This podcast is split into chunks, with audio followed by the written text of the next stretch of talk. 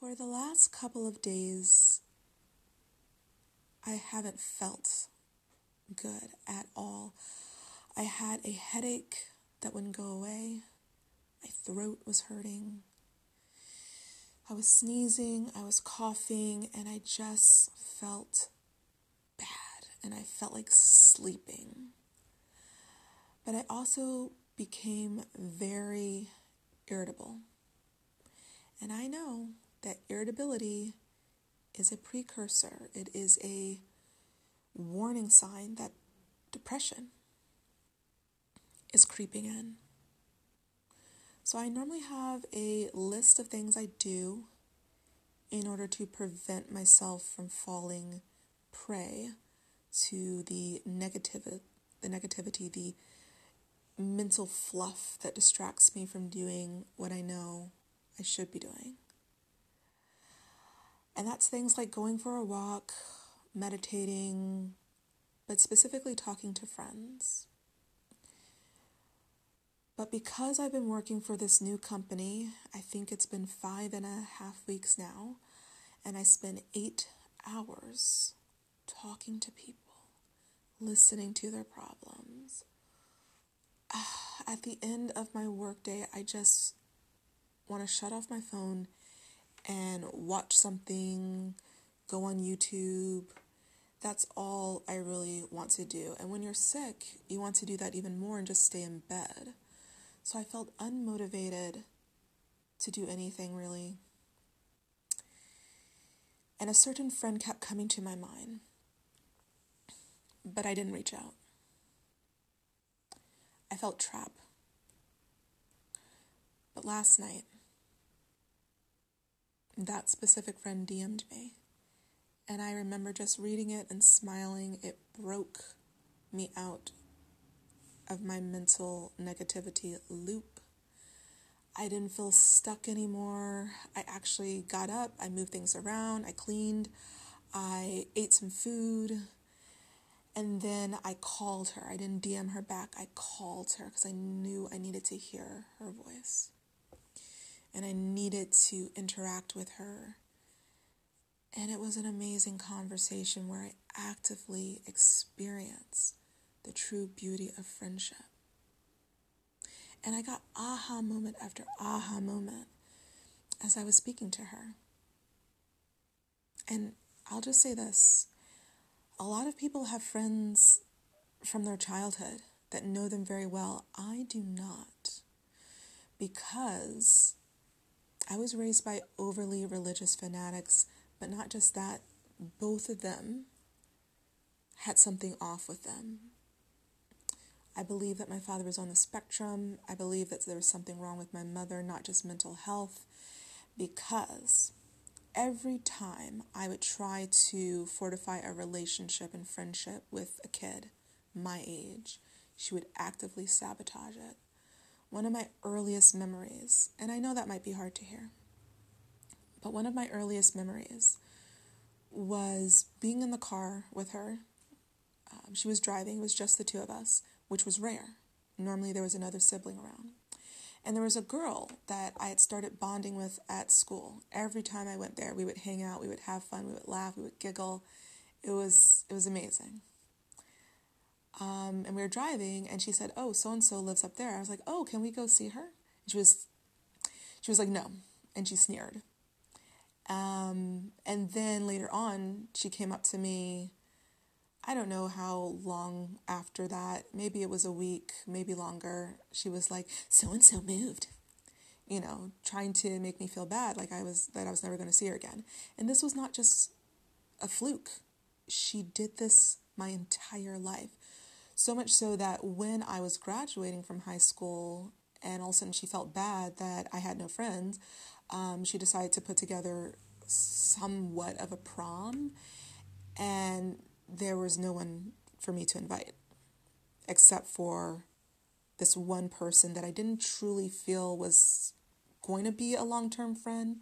She just was like a convenient friend.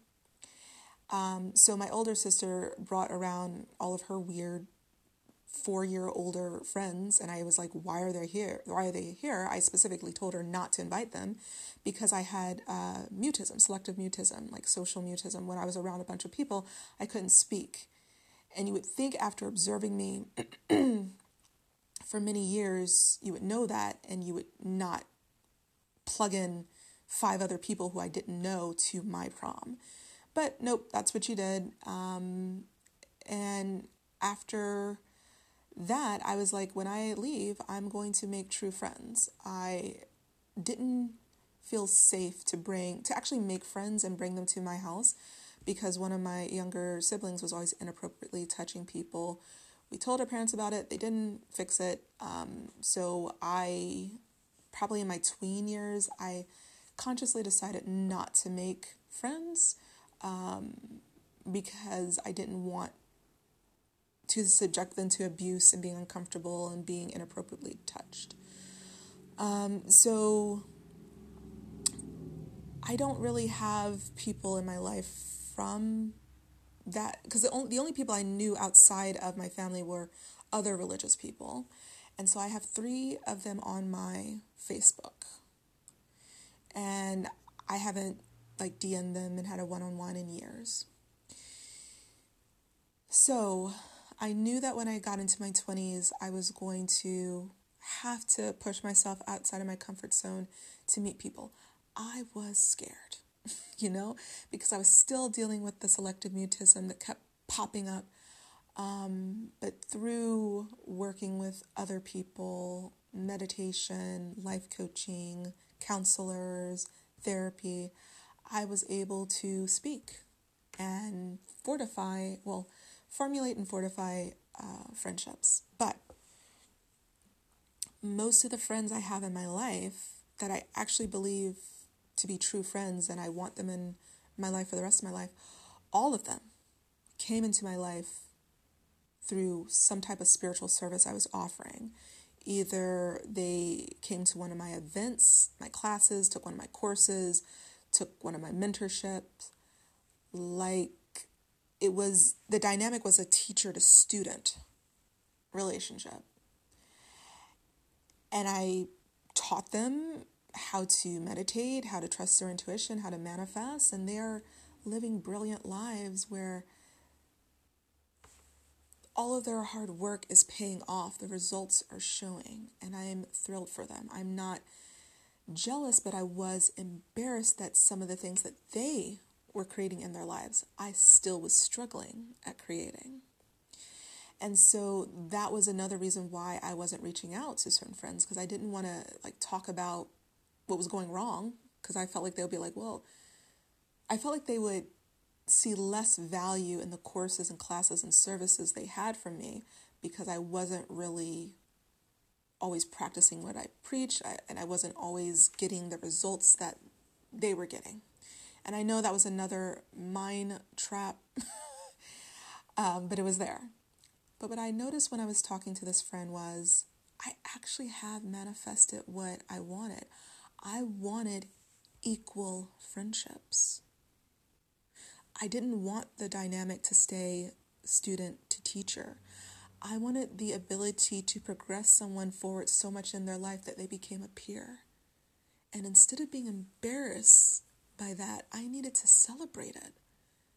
She is an equal partner in life now. She is an equal teammate. She knows what she's doing and she's doing it well.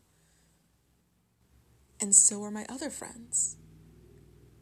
And so I was able to honor and appreciate and celebrate what our friendship has become instead of hiding the parts of me that I felt weren't good enough to share.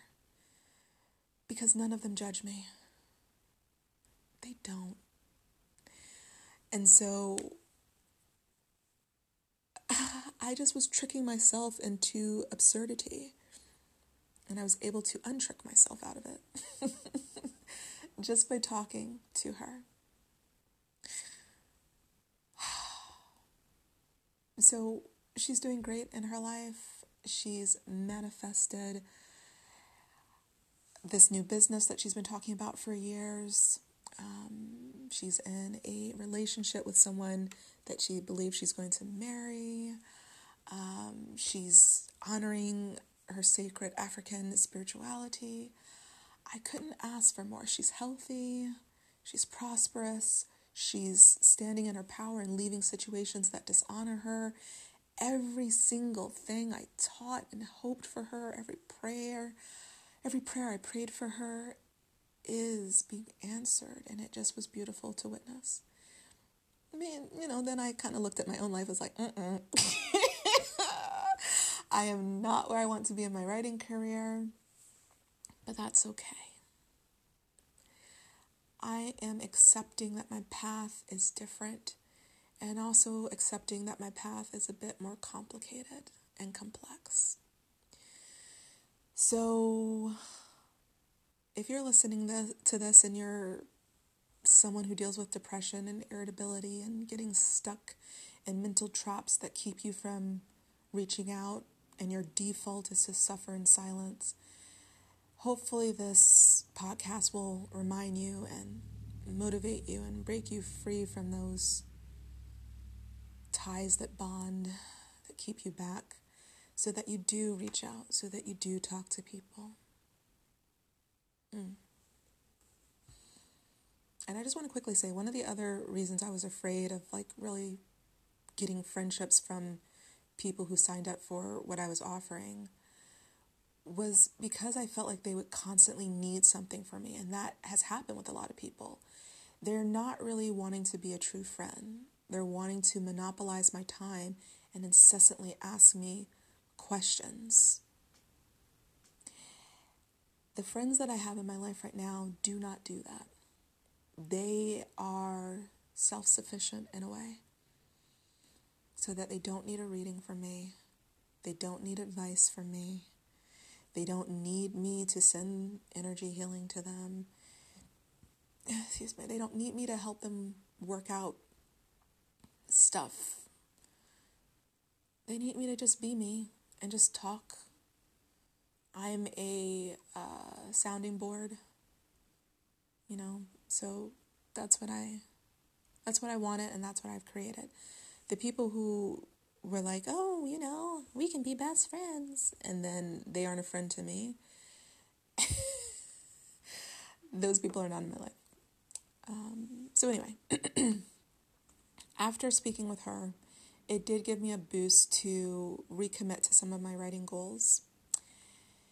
And so I have five writing goals. I want to write Conviviality, A Shuddering at Shook Root, Override, Snow Rises, and Concave. And some of those are features, some of those are limited series, and some of those are actually a TV series. I want to have all of them fleshed out by the end of 2023. And I know for me, it takes a while to completely finish the story. I don't know if it's just, I don't know if it takes me two years just because I had been starting. Maybe it'll take less time, but BTW, I'm an alien. I thought I was done it. But 48 hours ago, I realized that there was a part that I never added. I was literally walking from my living room to my kitchen and all of a sudden, bloop, you never put that part in.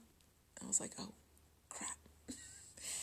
it's really hard keeping three and a half seasons in your brain and your brain's still problem solving parts. So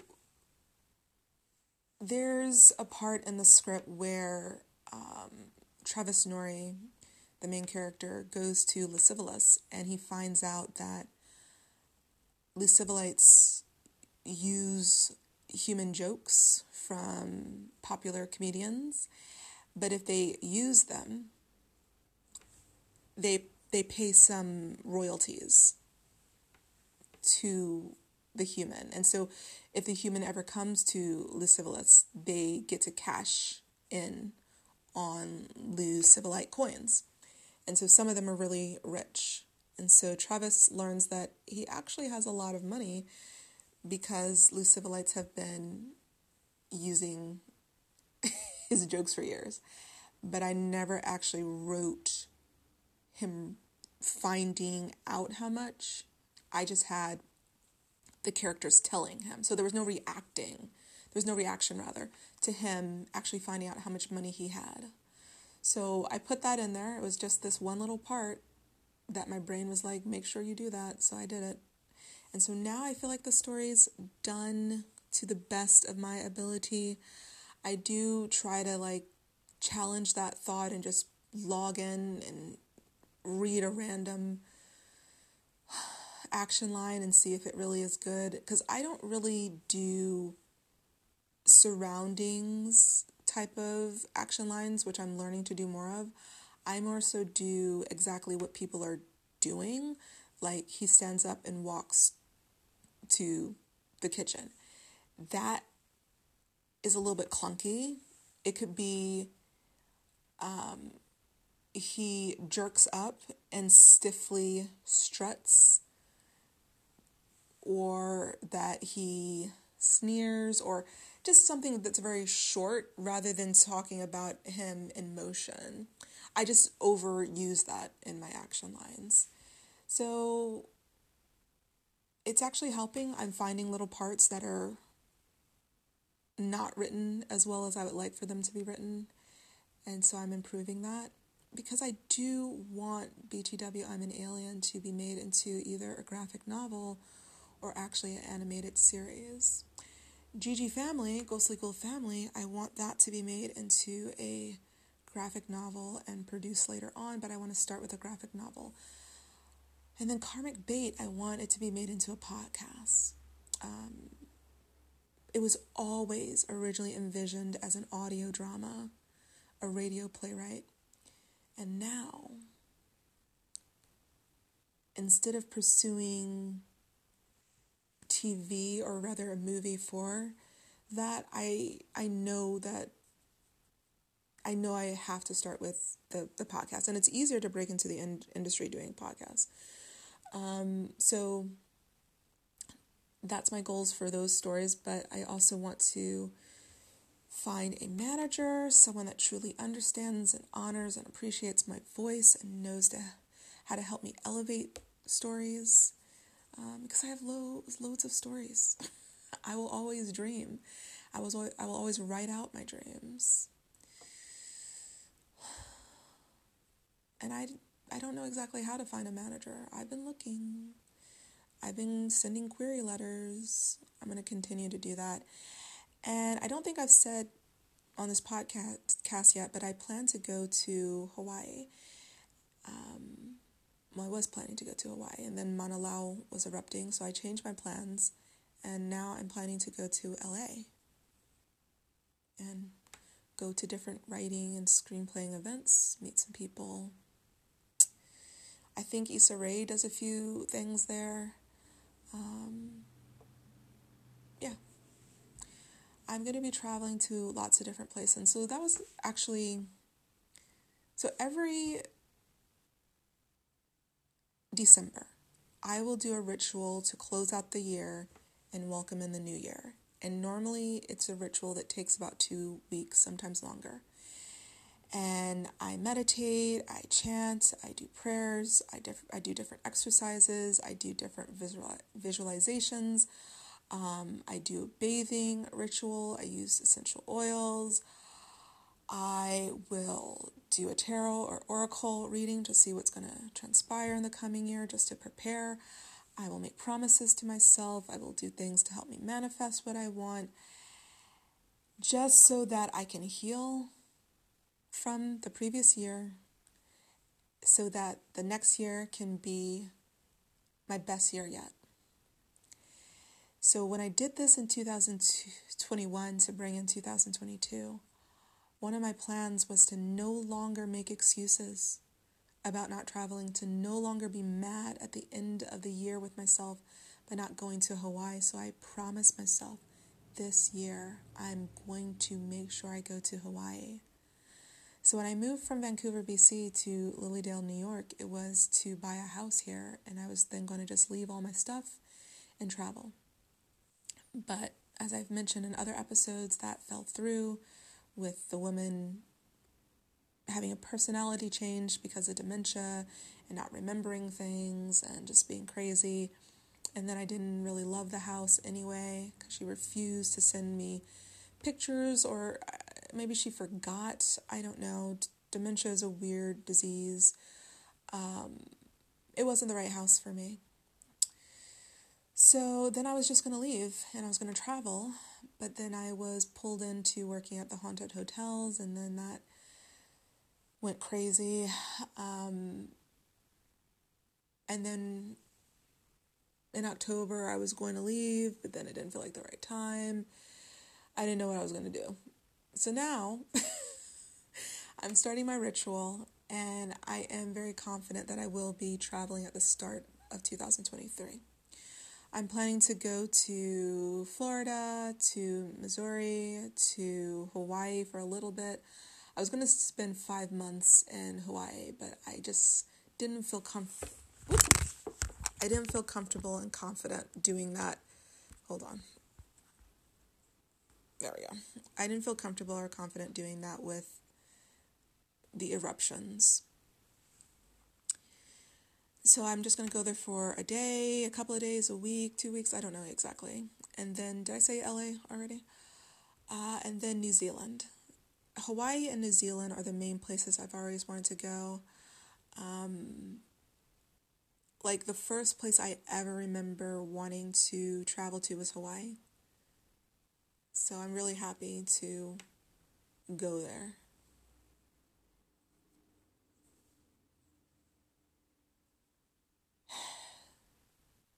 So that's my promise. In January and February, I'm going to be bopping across the planet. And then from March to May, I probably will be in one place, and I think that might be New Zealand. And then the plan is to come back and work at the haunted hotels for the summer season. But if something happens with my writing career, which is what I truly want, then I will not come back to work at the hotels and I will continue to move forward with my writing career. Yes. And then let's say everything happens the way I want it to happen with my writing career and I reach the level of success I want to reach, then the only other thing is motherhood. And all of my friends that are around the same age as me, none of us have kids yet. And so I think that it would be great if we could all have kids around the same time and, and raise them together. And because we have a lot of the same beliefs. One of the things that my friend and I were talking about was how weird the world is for the current generation. That there's so many suicides now, uh, unintentional suicides, just by getting weird images through social media um, I was watching the news the other day and a, a couple was suing, I think, Instagram for their daughter hanging herself because for some reason she got a self harm video sent to her and she decided to play it out. and I've heard that a lot 11 year olds dying from hanging themselves. it's just ridiculous. Then there's overdose, unintentional overdose deaths from getting some type of drug that was laced with fentanyl or something else. Um, anxiety disorders, insomnia, um, eating disorders, anorexia, and bul- bulimia. I never had those things as a kid. I had anxiety because I think that that's like a genetic thing that um, I'm predispositioned to. Um, but I didn't have suicidal thoughts. I didn't have body image issues. I actually thought I was too skinny as a kid. Um, so I just wanted to put on more weight, which I have. And now, you know, maybe I need to lose a few, few pounds, but not because I hate having the extra weight. I truly love my body at any shape. And I would only ever be with someone who would love me also in any shape. Um, so we were just talking about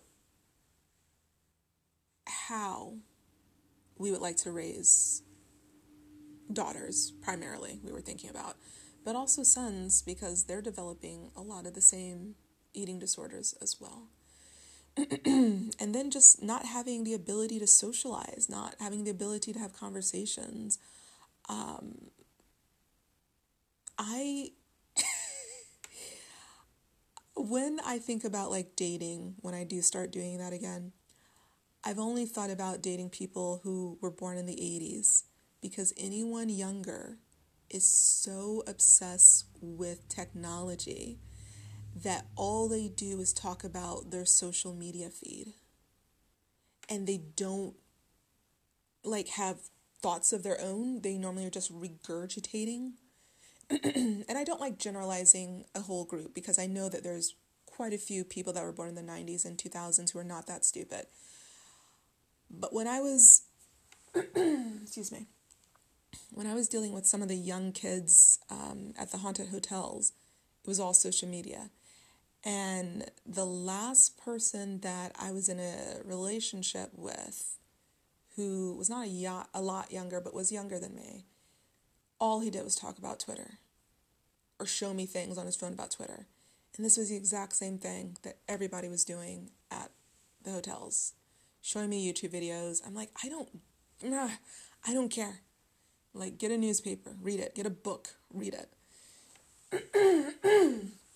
Excuse me. um, so, normally I would stop this recording and re record it because I've cleared my throat so many times, but I did tell you that I, I've been sick, so hopefully you'll excuse that sound because I know I don't like that sound. Um, so basically, when I do start dating, it'll probably be somebody in their 80s who knows how to have a conversation. But I have been thinking, like, how do I prevent my children from being like that and being like zombie tech zombies where all they do is repeat what they see and they don't really have enough in between time from social media to actually have a relationship with themselves and know their thoughts and know their feelings. So I would love, this is my vision, I would love to get a group of well adjusted millennials or younger people that are well adjusted and have them make the agreement to raise kids together in a collective, in a community. And then, you know, still let them the kids go out and live their own lives. Like, I don't want to recreate what I had as a child, but I think it's hugely important with how the world's going. Like, implants in your brain, being on the moon, having civilizations on Mars, having the metaverse interwoven into the physical reality. It's going to be very weird in the next decade. And it might take me another decade to like have a child. I might be 46, 47 by time I have a child and I know the world will be will be very different. So it's just something I've been thinking about. It's also one of the reasons I wrote BTW and Ghostly Ghoul Family because there are a lot of child actors or characters in it, and I address a lot of the problems with social social media because humans have not evolved yet to really handle technology that well.